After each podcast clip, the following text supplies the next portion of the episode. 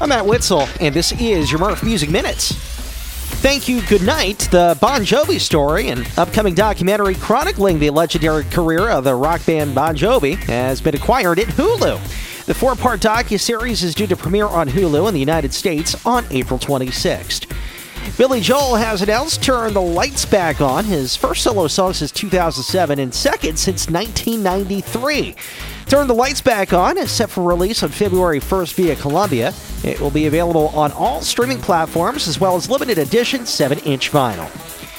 And the Doobie Brothers have announced the 2024 tour, which will touch down in 38 U.S. cities, many of which the band has not played in several years, beginning with Seattle at the White River Amphitheater on June 15th.